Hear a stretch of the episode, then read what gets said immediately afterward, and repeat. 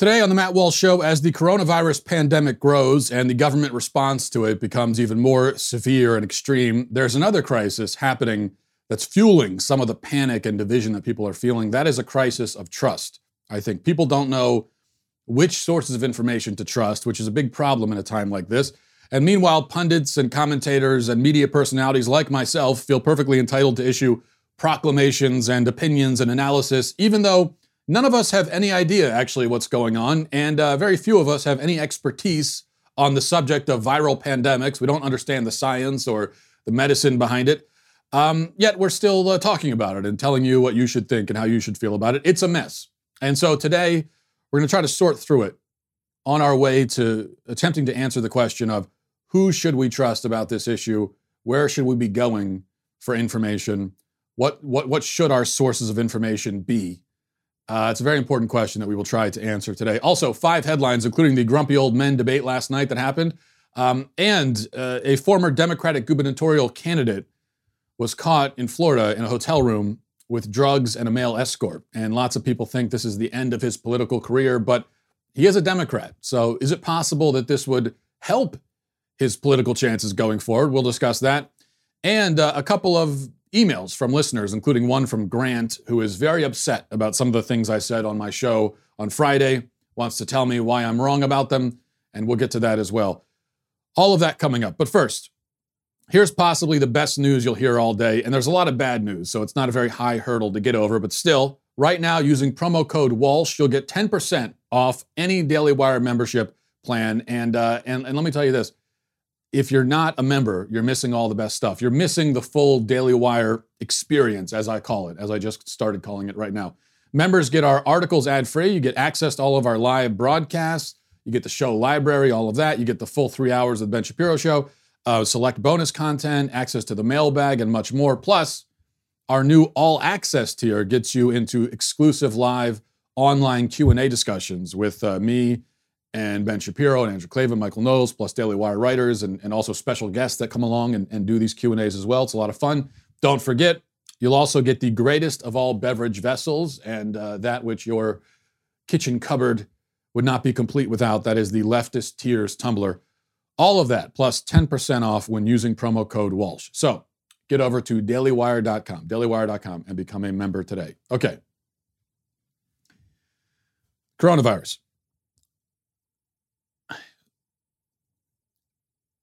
So this is tough. Uh, trying to figure out exactly what I.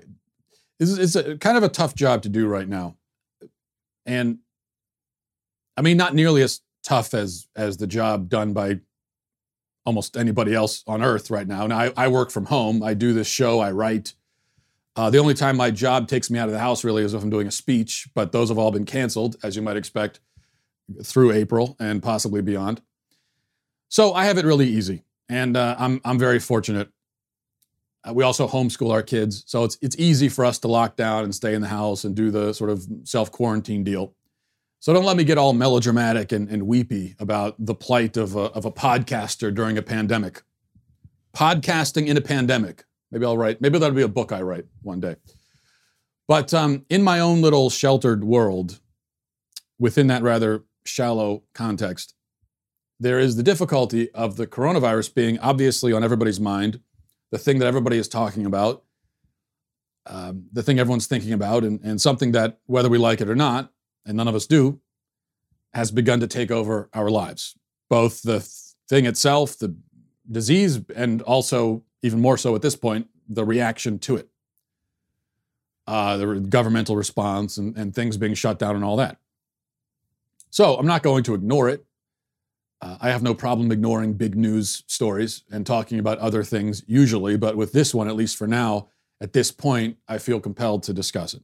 And yet, like almost any other pundit or, or commentator, I'm basically clueless about all of this. I don't know anything about viruses, uh, except for the very basic information that everybody knows. But if you ask me, you know, if you even ask me, what is a virus? You know, I'm always asking people, what's a woman when they talk about women? I'm always throwing the, the left that curveball. Well, when I'm talking about pandemics and, and, and uh, giving my opinions, you could throw me a curveball and say, what's a virus? What is a virus exactly? Can you explain it? I could give you maybe three sentences, maybe, talking about viruses. And of course, it's a bit of a trick question because scientists don't even know exactly what a virus is. Uh, is it alive? Is it a living organism or not? There's, there's some debate about that. But that only goes to show how complex this subject is. It's very complex. People spend their whole lives studying it and working with it, and they still don't have it figured out. So, somebody like me who's never studied it, never worked in the field, never really thought about it, what the hell could I possibly have to offer on the subject? As for pandemics, again, I'm not an expert. Most pundits and show hosts and commentators are not experts not even just not experts, but uh, we've never really even thought about it. Maybe we've read some books about it, maybe, but what are we, historians of pandemics? We could sit here and compare, well, this pandemic compares to the Spanish flu in the following ways. No, we never really, we never thought about it until now. None of us thought that this would be the issue at the start of 2020. This would be the thing we would be talking about. We all, we thought it would be, you know, one of Trump's tweets or something would be the news of the day. So, what real insight can we offer on this? Um, what uh, what are our, our, opinions? What are they based on exactly?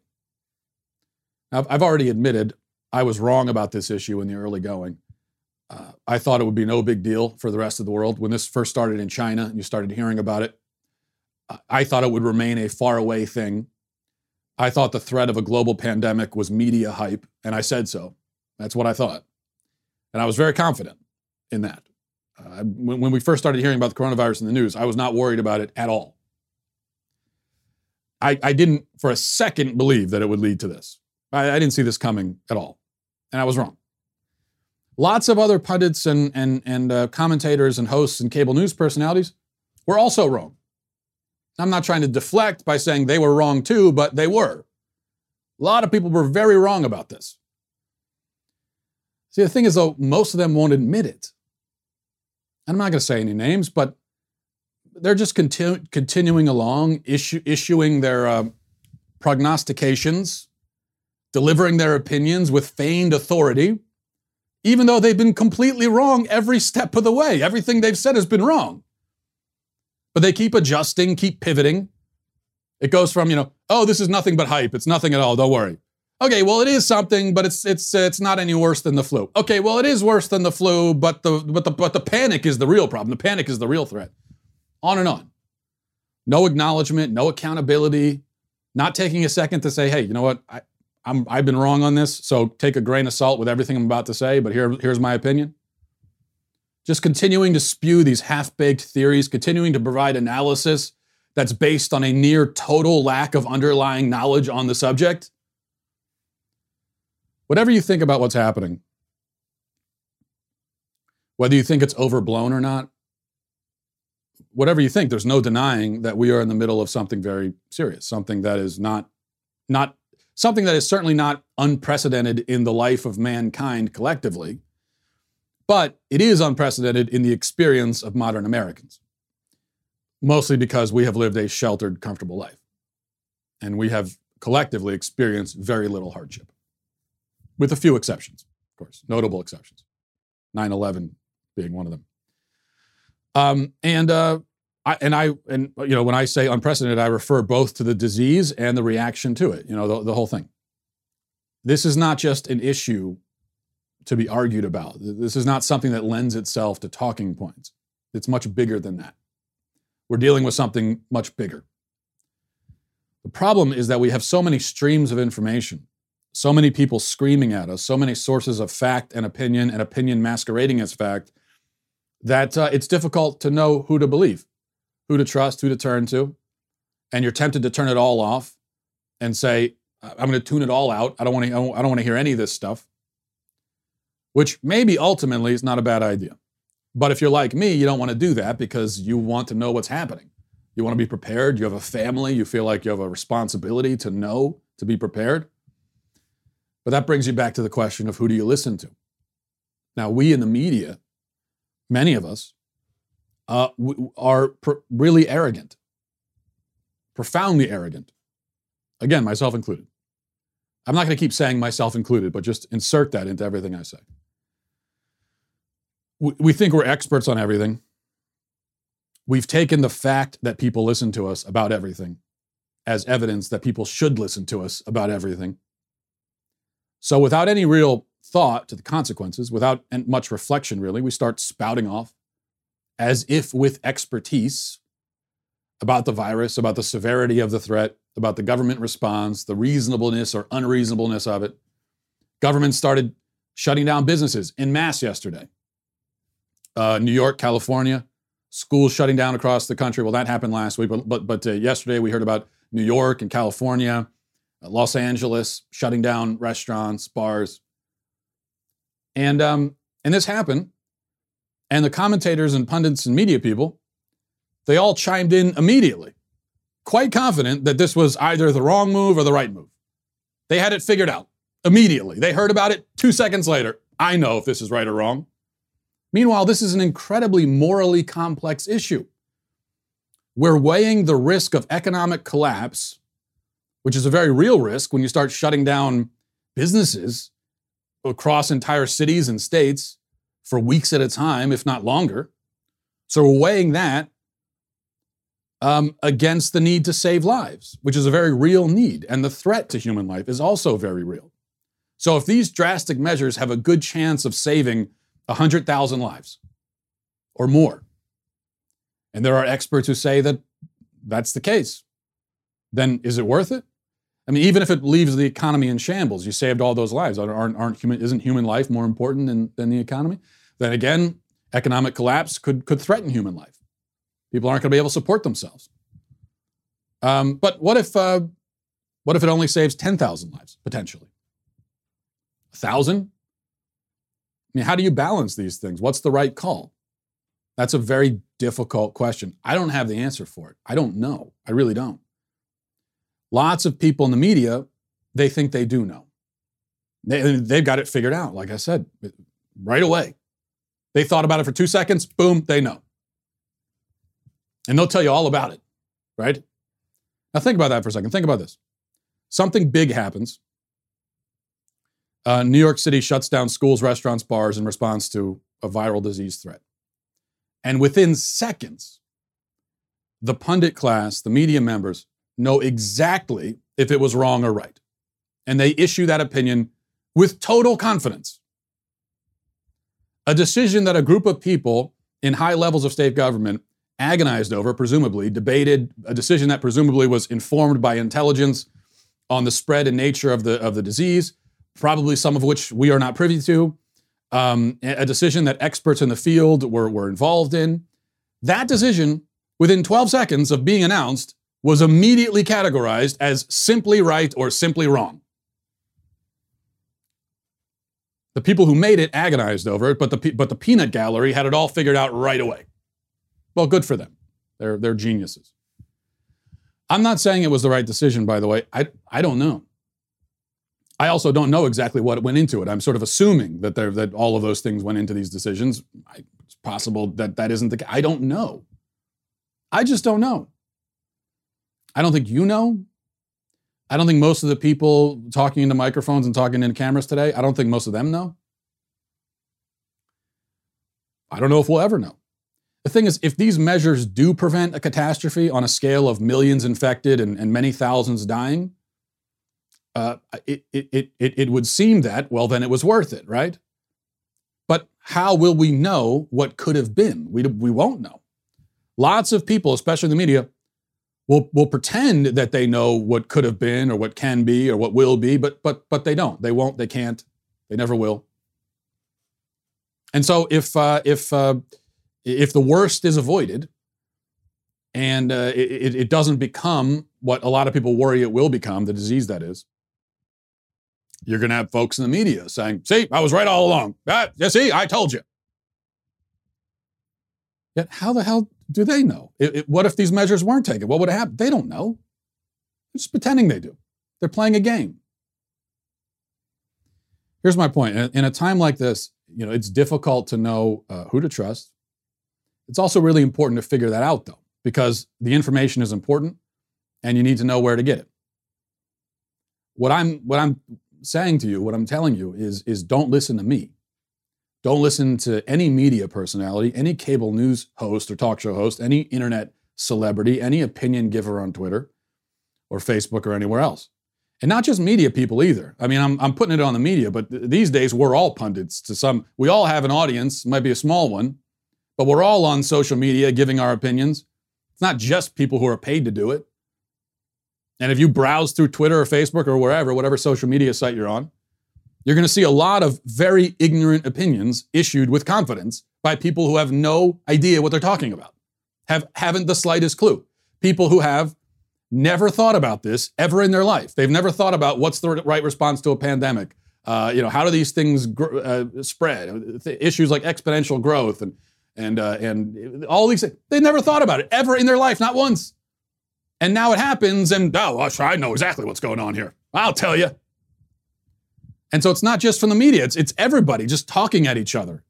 And then we all end up in this haze of, of, of contradictory, conflicting opinions, and we feel like we have to choose a side. And we're looking around and thinking, well, what, I gotta, I gotta be on someone's side. Am I on the side of this isn't a big deal, or am I, am I on the this is a big deal side, or am I? It's, it's. It, meanwhile, we're, we're, we're dealing with something that, I mean, this is one of mankind's oldest enemies, a virus.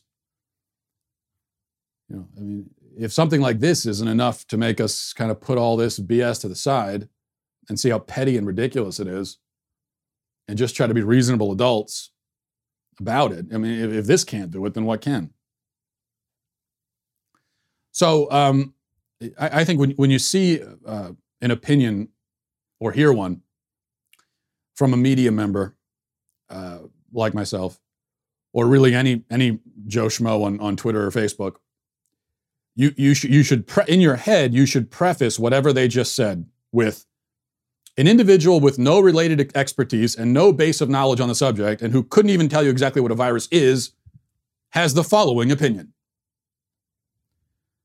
I'm not saying that we have to have a PhD or a degree in a related field to have an opinion about anything. Uh, in fact, many times I have railed against that mentality. Uh, the, the, the, idea that, uh, you know, in order to have an opinion on any subject, you need to be able to present your resume to prove that you have a right to an opinion on it. I, I don't think that. But when it comes to analyzing a specific medical and scientific issue that has lots of complexities and everything else wrapped into it, like the spread of a virus, the threat level it, it poses, its growth rate, et cetera, when it comes to predicting what will happen next, what could happen with this specific thing, the virus, when it comes to that, I think you really do need to have some kind of base of knowledge, some expertise, or else why should anyone listen to you? Why should anyone care what you have to say? The trouble is that the media is a one way forum, right? So we, we talk and you listen. If you could respond in real time and ask follow up questions when you, when you see a, a, talking head on cable news, I mean, just turn on cable news sometimes, sometime and, and, and see that the talking heads, the analysts that are brought in to discuss the, uh, the, the coronavirus. Uh, they bring in some real experts, but they also bring in the same kinds of people they would bring in to analyze a Trump tweet. Just, just the, their, their, their, their roster of talking heads they bring in to talk. These people have no idea what they're talking about. Why are they? Uh, why do you have this? Why do you have this political operative giving opinions on a virus?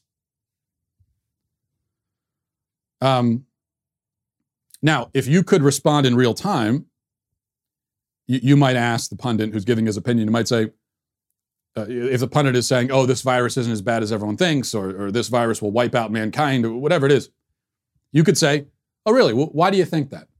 What's your source? What's your reason for thinking this? And if you could ask that, you would quickly discover that they have no very compelling reason to think it. Or else they're echoing and probably mangling what they heard from a scientist or a doctor. And if that's the case, your next follow up should be okay, if you got this from a scientist or a doctor, somebody who knows what they're talking about, why don't you just point us in their direction? Rather than giving us your mangled, tortured, politically flavored version of what they said. Why don't you just shut up and, and point us to wherever you got this from so we can read that instead? And that brings me to my, my conclusion. I, for the remainder of this event, uh, for lack of a better word, I'm not going to give you my opinions on the nature of the virus itself, the threat it poses, what will happen with it next, or anything like that, because I don't know. I really don't. I'm as clueless as you. Um, I just don't know. I, I, I, you know, in my mind, I could. I, I hear all the stuff about how bad it could get. Thousands dead. Could be. Could go that way. There's also another part of me that says, ah, you know, maybe this is all. Maybe, maybe three weeks from now, we'll be looking back on this as ancient history and saying, you know, well, we really lost our minds over that, didn't we? I don't know. So instead, what I will endeavor to do is point you in the direction of sources that are more worthy of trust than me because they're backed by knowledge and, and expertise and experience, which I lack. Doesn't mean you should trust any source implicitly, um, but uh, you, you do have to at least partially trust someone, some source, or else there's no point in pursuing information. There's no point of being online. There's no point of turning on the news. There's no point of listening to this show or any other. I mean, if you're doing that at all, it must mean that you think you can trust at least partially someone. So, you know, Dr. Fauci from the NIH has been a great source of information, it seems like. The CDC, uh, the World Health Organization, other health organizations have plenty of information. ER doctors who have worked with this disease have seen it up close and personal. You know, I'm not talking about somebody's pediatrician who hasn't seen it yet and hasn't dealt with it, but there are plenty of ER doctors, people, uh, nurses um, who have been in, in, in, this, whether in Italy or in California or, or, or elsewhere. They're great sources of information. Might take a little bit of digging to find what they have to say, but they've written letters and, and emails that have been published, and they've uh, articles and, and, op-eds and everything, and you, you can go and, and find that. I've, I've shared a few of them on this show virologists, epidemiologists, doctors with specialties in related fields. I mean, this is where I'm going to get my information, and uh, if I if I pass it along to you on this show, I'm just going to quote them verbatim. I'm not going to give you my dumb analysis of what they said. I'm not going to tell you, well, this epidemiologist says this, and here's what I think about that. Who gives a damn what I think about it? But you can uh, pursue these avenues of information yourself, of course, just like just like I can, and and I very much urge you to do that. And I also urge you to tune out as much as possible the analysis and opinions and prophecies of, of people who don't understand this issue, have no experience with it, and who spend most of their time thinking about and talking about political and cultural issues. That's their, that's their lane. That's our lane. This doesn't mean that I'm going to stop talking about issues related to the pandemic. This is something happening in the world right now. It's on everyone's mind. Uh, it matters. Of course, I'm going to talk about it. But I'll try as best I can to steer clear of offering opinions or analysis of the disease itself and its trajectory and and and and uh, and, and that sort of thing. Um, an opinion like this is overblown is an opinion that can only have value or meaning if it's informed by a deep understanding of viral pandemics and the science behind them and exponential growth rates and all of that. If you lack that knowledge, your this is overblown opinion is itself overblown ignorance. And opinions on the other side are the same. So I'm going to try, try, emphasis on try, to avoid doing that. And instead talk about issues surrounding it, issues that I, I may have something to offer on, things like the cultural implications and you know those sorts of things. Trying to stay in my lane while still providing content that's relevant to your experience as we all go through this together. That's my goal. Uh, I'm just putting it out there right now. And uh, I, I, I, really think that um, uh, this is something we all need to consider. Because you want to talk about panic and hysteria.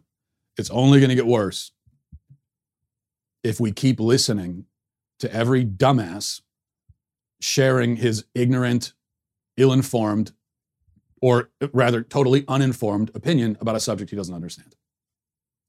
All right. Now we'll move on. Let's go to uh, emails. Or no, actually, I'm I'm all screwed up here. Let's go to uh, see. I, I, don't even understand my own show. I can't even do my own show. So what, what, what could I tell you about a pandemic? Five headlines is what we're going to do instead. Number one, there was a Democratic debate last night. I don't have much to say about that either, but it was it was mostly two old men yelling at each other. They held it in a studio, no audience, so it was just uh, because of the they were trying to practice social distancing.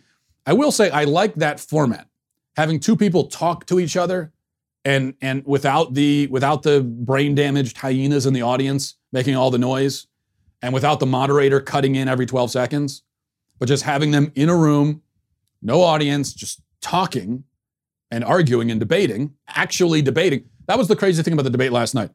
There was actually a little bit of real debating, which we very rarely see in a debate. So I like that. As far as the substance of it, it was what you would expect. Um, I guess the uh, the pundits are saying that Biden won because he escaped without injury. Uh, he escaped without injury because he only made about five embarrassing mistakes rather than his normal 27. And so, because of that, it's uh, essentially a, a, huge victory for him. Uh, one of the mistakes was when he and, and Bernie did this also. They both kept forgetting which disease is in the news. So they went through SARS, swine flu, Ebola. Couldn't remember. I mean, if you've been living in a cave for the past few weeks and you turned on this debate, you would be you would be really freaking out right now because you would think that there's a SARS, swine flu, coronavirus, and Ebola epidemic happening all at the same time. Uh, I was kind of expecting by the end of it they would be promising to make sure that we finally come up with a vaccine to defeat this polio va- this polio epidemic once and for all. I thought this was that's where this was going, but didn't quite get there. Bernie was Bernie. He had a few um, a few great lines, such as when he said, um, "I've got Ebola in my head." That was a direct quote from Bernie Sanders. I've got Ebola in my head. At another point, he starts bragging about all the soap he uses. Says, I use lots of soap. Uh, both are real quotes that he uttered. But I think his best was this. Have you been on the floor of the Senate? You were in the Senate for a few years. Yeah. Time and time again, talking about the necessity with pride about cutting Social Security, cutting Medicare, cutting veterans programs. No. You never said that. No. All right. America, go to the website right now. Go to the YouTube right now. This guy, I'm telling you, I, I can I can tell why the youths love him. He very in touch with the youth of today. He just understands. Later on the debate, he said that he um, he stays in touch with America's youth by listening to his Christina Aguilera CD on his Walkman while he's rollerblading. Super relevant stuff. Um, and uh, that's it. I have nothing else to say about the debate. Hope you enjoyed. Hope you enjoyed that analysis. Number two, interesting story here about a guy who earlier in the month went to stores all over Tennessee and, and bought up all the hand sanitizer because he saw what was coming. Uh, bought up nearly 18,000 bottles of hand sanitizer, and then he planned to resell it on Amazon, which he did. Uh, Matt Colvin is his name. He did manage to sell a few hundred bottles at prices between $8 and $70 for the hand sanitizer. But Amazon quickly shut him down, saying that price gouging, especially during a pandemic, violates their terms of service. Okay. When this all uh, came to the attention of the media, he was profiled in the New York Times, and he was completely, originally anyway, he's changed his tune, but he was originally unrepentant about price gouging during a pandemic. He never anticipated the struggle other families would go through because of a shortage. Would you say you're sorry? sorry for purchasing, sorry for buying all of this product.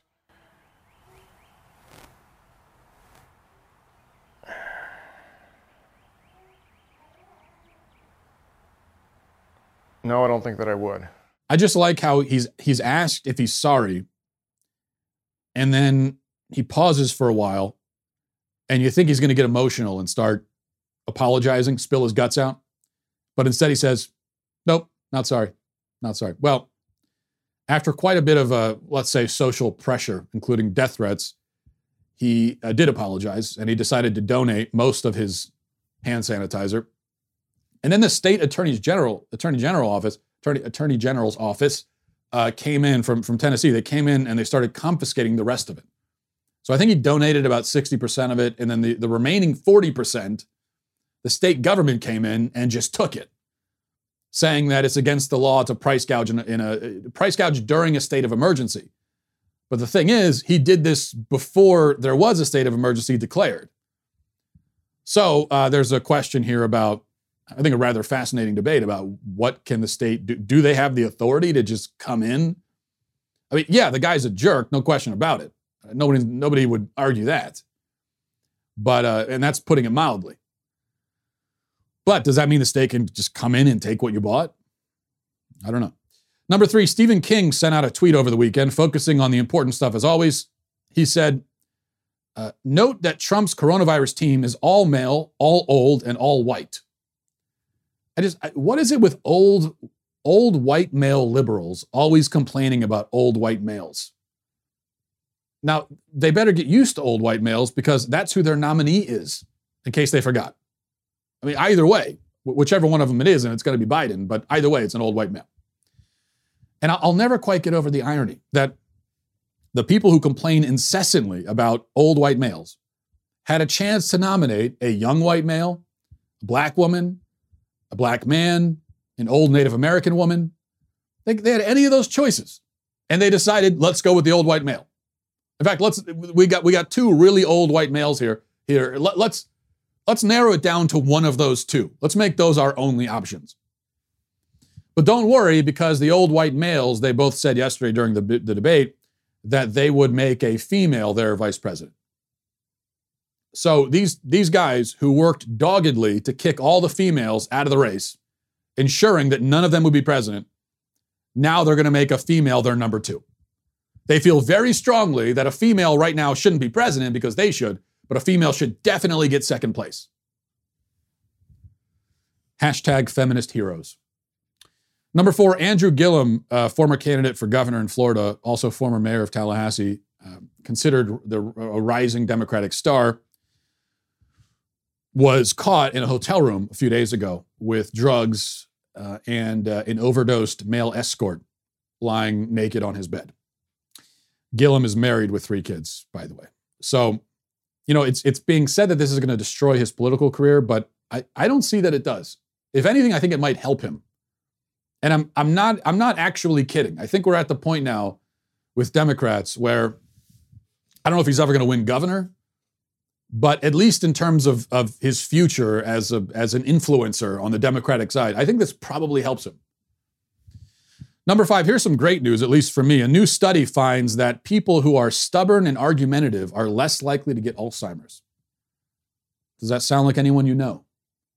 Stubborn, argumentative. I mean, if stubbornness and being argumentative protects your health, then I'm, I'm basically immortal. And it gets better though, because researchers are also saying that being stubborn, argumentative, and combining that with an aversion to conformity is the best combo. So, stubborn, argumentative, contrarian, don't get along well with others. Check, check, check, check. Now they just need to tell me that having a bad temper is the is the is the final trait you need. And that's going to really tell me that I'm impervious to illness. I will never die. All right, let's go to your um, daily cancellation. And today we'll be we'll be canceling, and, and this is for the sake of, of humanity, really for our, our own, for everybody. This is for everyone. I figure uh, this is a treat I'll give to everybody uh, at a time when I think we all really need it. We will be canceling all mathematical statistics, especially those involving the number 500 million. So you remember last week the famous incident involving the 500 million statistic on, on MSNBC with Brian Williams and the woman who we later discovered was a victim of racism because people made fun of her that she can't do math. We won't get into that again. Well, there was another one, another incident like that involving a different leftist. We're really on the verge of an epidemic here. And, and the only way to stop it is to act quickly and take precautions, which is why I'm canceling statistics involving the number 500 million. In fact, I think I'm going to cancel statistics in general. I'm going to cancel mathematics in general. I think it's the only safe way. So here is Briahna Joy Gray, works for the Sanders campaign, and uh, she tweeted the other day. She says, "It's great that everybody is coming together around this crisis, but people are in crisis every day. 500 million Americans go bankrupt from medical debt every year. 68 million are un or underinsured. We've been in a state of emergency. We need a president who acts like it. 500 million Americans go bankrupt every year.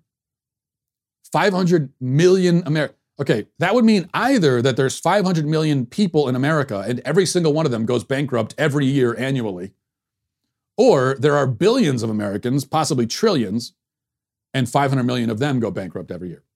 In either case, there's a bit of a problem with accuracy here. Accuracy here. There are, in fact, 327 million Americans. 500,000 of them go bankrupt every year. So she was only off by about what 499.5 million. It's a slight, slight, uh, slight error. That's all. But I don't blame her. Blame her really because clearly there is a problem, and the problem is with math itself. Math, we must remember, according to Scripture, was invented by the devil. It took us many years to free ourselves from the chains of mathematics, but we did with the invention of calculators.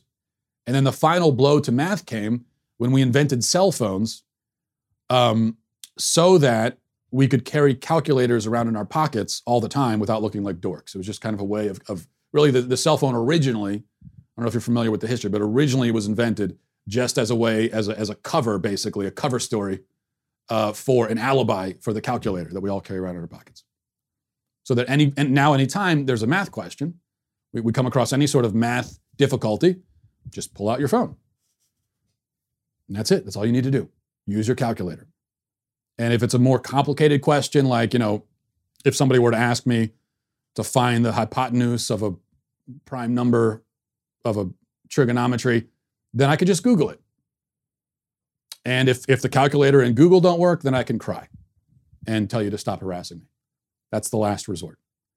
Either way, math is not needed and is therefore canceled. Now, let's go to uh, emails. Remember, you can become a Daily Wire member and you get access to the mailbag, and I would encourage everyone to do that.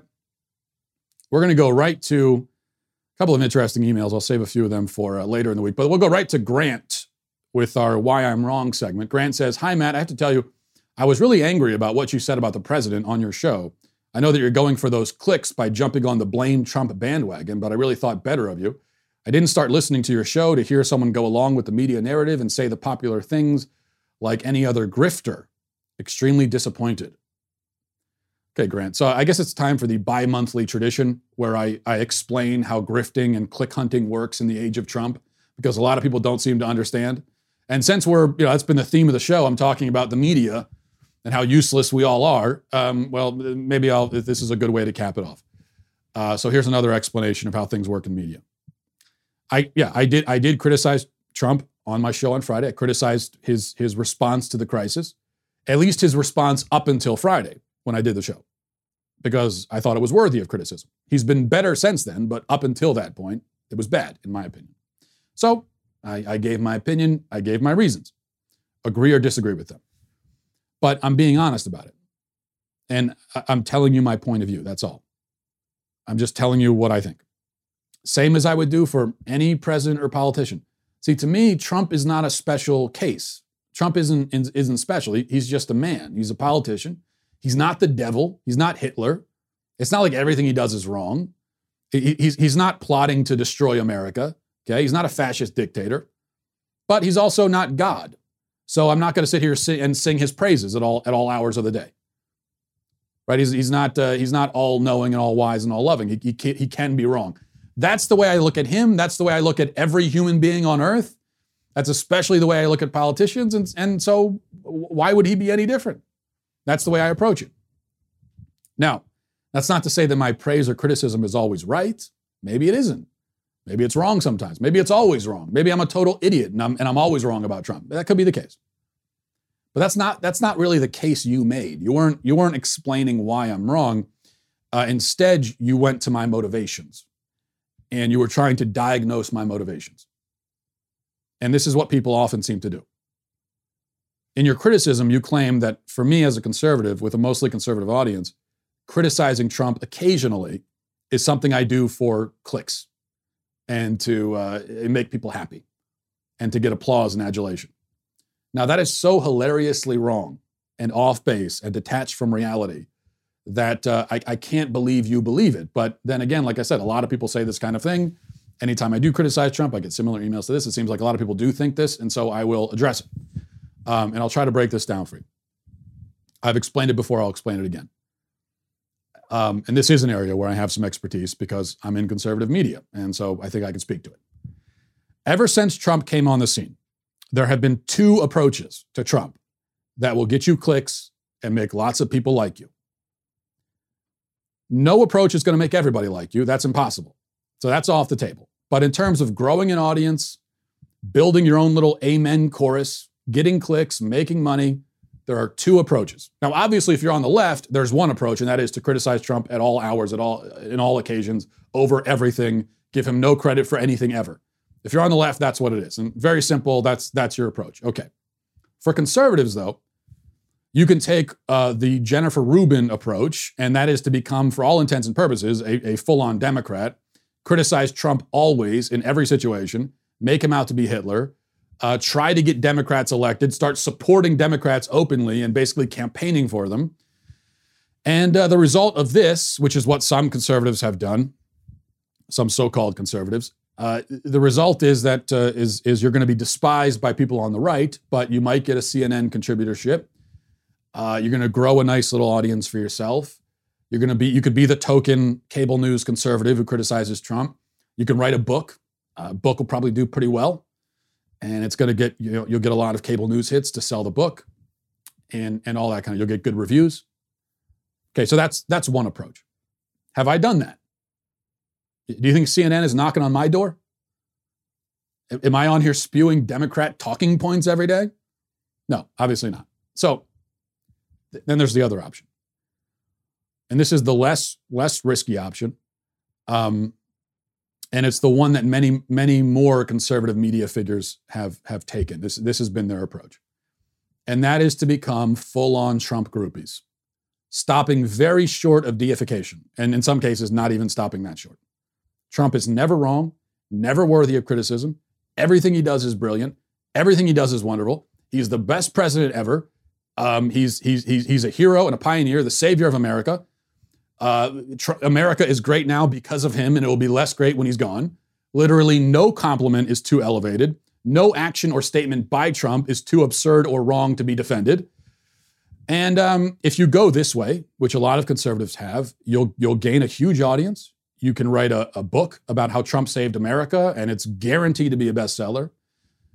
And Trump will also himself retweet it, and, and you'll get some credit from that. And so you'll sell books that way. You'll get the cable news gigs. You'll speak at CPAC. You'll be loved and adored by the by Trump's White House, and uh, and because they they pay very close attention to Twitter and to their you know supporters in the media, and so it's going to get you close to power that way. It's guaranteed to make you money, and it's a very easy approach. Now, I'm not naming any names, but there are people who are celebrities on the right now who make a lot of money and have a huge audience. And they do sold out speaking events and they sell books when the only thing they have to offer is effusive praise for Trump. That's all they have. That's it. They've got nothing else. They have no other insights into anything. They have no analysis to offer on anything. They've never said anything interesting ever, ever. All they ever do is just say Trump is wonderful. That's their answer. And they go around saying Trump is wonderful and they become celebrities. They made a lot of money. There, there are people like this. Like I said, not going to name names. I don't think I need to. Um, now, I could have done that, you know, and, and, uh, and uh, I, I could have gone that route. And if I did, my podcast would be 10 times more popular than it is. I'd be on TV way more than I am. Uh, I could charge a lot more for speaking gigs and I'd be making a lot more money and I'd get a, a lot more hits on my articles and everything else. Now, the approach of treating Trump not like the devil or like God, not as always praiseworthy or always blameworthy, the approach of criticizing him sometimes harshly when you think it's warranted, whether you're right or wrong, but when you think it's warranted, and defending him sometimes passionately when you think that's warranted, that is the very last approach that someone who is just in it for clicks and praise would take. If there's a grifter going down that road, he is the dumbest grifter of all time. He has taken the, the most difficult path to grifting. There were, there were much easier things he could have done. Now, I'm not saying that those of us who take this approach, and I think here in the Daily Wire, this is the approach that we take. I, mean, I'm not going to speak for anyone else. I'm speaking for myself, but I also think that that's uh, that that's uh, you know a, a, general approach as well. I'm, I'm, not saying that we're like heroes or something or martyrs. We, we still do well for ourselves and we enjoy our jobs and we in fact we don't really have jobs and, and, and so we live comfortable lives that way. So I'm not saying that you should build statues to us and honor us for our heroism. I'm just saying that if you think that that you know on a conservative media person who on occasion issues a harsh criticism of Trump, if you think he's doing that because he wants clicks. You just have, you really, you honestly have no idea how this works. When I said what I said about Trump on Friday, I knew I was going to get killed over it. I knew it. I knew I was going to get all kinds of angry messages, people saying, I'm done with you, I'm not following, I'm not listening anymore. There's going to be a lot of very angry comments in the YouTube section about how I'm the worst host in the Daily Wire, I'm so terrible, I'm the worst, I'm awful. I knew all that stuff would happen. Uh, I would lose subscribers, I would lose listeners, and uh, and uh, that's you know it'd be much easier to just not say it. And sometimes I think maybe that's the path I should take because it's, maybe it's more prudent to just leave it alone and say nothing. But I can't help myself because I'm a loudmouth. And so I'm just going to say what I think. Again, not heroic. I mean, I'm still here doing this very easy job. But uh, I, I, also just think you, you should understand how grifting and click hunting works. And if I was interested in doing that, if I ever go that route, you'll know it. Okay? Because that, that if I go that route, it's going to be every single show is going to become about how wonderful Trump is or every show will be how evil he is. If, if that's what this show turns into, then you'll know that I've been, I've sold my soul and now I'm, a, I'm, I'm I've gone full on grifting. Uh, and if I do that, just, you know, if you see me in public, just slap me in the face, please. Do me a favor. Slap some sense into me. Don't really do that, though, please. That would be assault, and I would call the police. All right, we'll leave it there. Uh, thanks, everybody, for watching. Thanks for listening. It's been a very, uh, hopefully, honest show. And, uh, We've accomplished that at least. Stay safe out there. Godspeed. If you enjoyed this episode, don't forget to subscribe. And if you want to help spread the word, please give us a five star review. Tell your friends to subscribe as well. We're available on Apple Podcasts, Spotify, wherever you listen to podcasts, we're there. Also, be sure to check out the other Daily Wire podcasts, including The Ben Shapiro Show, Michael Knowles Show, and The Andrew Klavan Show. Thanks for listening. The Matt Walsh Show is produced by Sean Hampton, executive producer Jeremy Boring, supervising producer Mathis Glover, supervising producer Robert Sterling, technical producer Austin Stevens, editor Danny D'Amico, audio mixer Robin Fenderson. The Matt Walsh Show is a Daily Wire production, copyright Daily Wire 2020. If you prefer facts over feelings, aren't offended by the brutal truth, and you can still laugh at the insanity filling our national news cycle, well, tune in to The Ben Shapiro Show. We'll get a whole lot of that and much more. See you there.